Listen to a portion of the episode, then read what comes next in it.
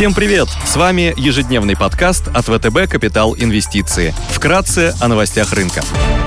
Глобальные рынки. Внешний фон с утра умеренно негативный. Фьючерс на S&P 500 снижается на 0,9%. Евростокс минус полпроцента. Японский Никей теряет около 1%. Баррель нефти марки Brent стоит 89 долларов. Золото торгуется по 1806 долларов за унцию. Доходность по десятилетним гособлигациям США на уровне 1,768%. Сегодня в США публикуют статистику по первичному ежегодным обращением за пособиями по безработице, а также индекс деловой активности в сфере услуг от ISM. В еврозоне будет принято решение по ключевой ставке ЕЦБ. В Великобритании будет принято решение по ключевой ставке Банка Англии. Корпоративные новости. НЛМК опубликует финансовые результаты по МСФО за четвертый квартал 2021 года. Аэрофлот опубликует финансовые результаты по РСБУ за 2021 год. Предварительные операционные результаты за 2021 год опубликует НЛ «Россия». Среди крупных иностранных эмитентов сегодня отчитываются Amazon, Eli Lilly, Mercant Co., Shell, Ford и Activision Blizzard. Идеи дня. Сегодня на глобальном рынке акций мы хотим обратить внимание на акции тайваньской компании «Тайвань Семикондуктор», которая является крупнейшим контрактным производителем полупроводниковых микросхем в мире. Компания доминирует на рынке литейного производства, а также аутсорсинга производства полупроводников, при этом занимает 90% рынка по производству 5-нанометровых чипов.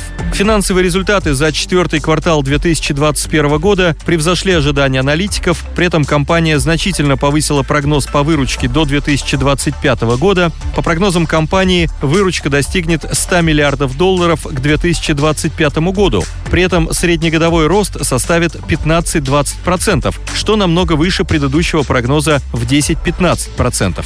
Основным драйвером станет развитие высокопроизводительных вычислений, обработки данных и выполнения сложных вычислений на высокой скорости. Потребность клиентов в высокопроизводительных вычислениях возрастет растет в связи с ростом спроса на процессоры нового поколения, инфраструктуру 5G, автономное вождение, ускорители искусственного интеллекта и так далее. Компания выиграет от дальнейшего роста заказов со стороны производителей интегрированных устройств.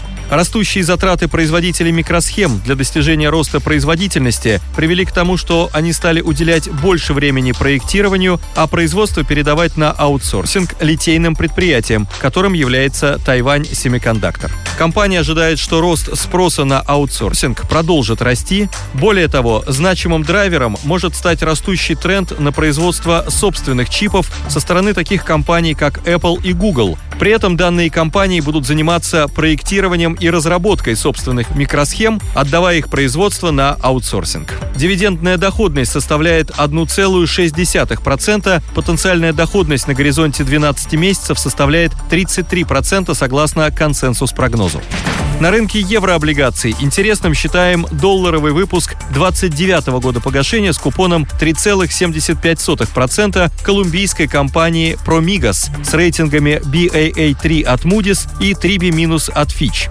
Компания занимается транспортировкой газа, владеет 45% трубопроводов и осуществляет 50% транспортировки газа в регионе, около 38% газа в Колумбии и 93% рынка в Перу. Бумаги торгуются под 4,26%. Кредитные рейтинги Промигас не привязаны к суверенным рейтингам Колумбии, что ограничивает технические распродажи со стороны пассивных инвестмент-грейд фондов. Около 66% выручки приходится на take-or-pay контракты, что ограничивает риски изменения цены на газ и снижения спроса. Средний срок контрактов около 5 и 7 лет. На конец третьего квартала 2021 года денежные средства и эквиваленты составили около 91 миллиона долларов, коэффициент покрытия короткого долга 0,6x. Стабильные дивиденды от участия в капитале других инфраструктурных проектов продолжают оставаться надежным источником ликвидности. Также компания обладает благоприятной структурой погашения долга, долг на 8% долгосрочный, крупные погашения ожидаются не раньше 2024 года. Спасибо, что слушали нас. До встречи в то же время завтра. Напоминаем, что все вышесказанное не является индивидуальной инвестиционной рекомендацией.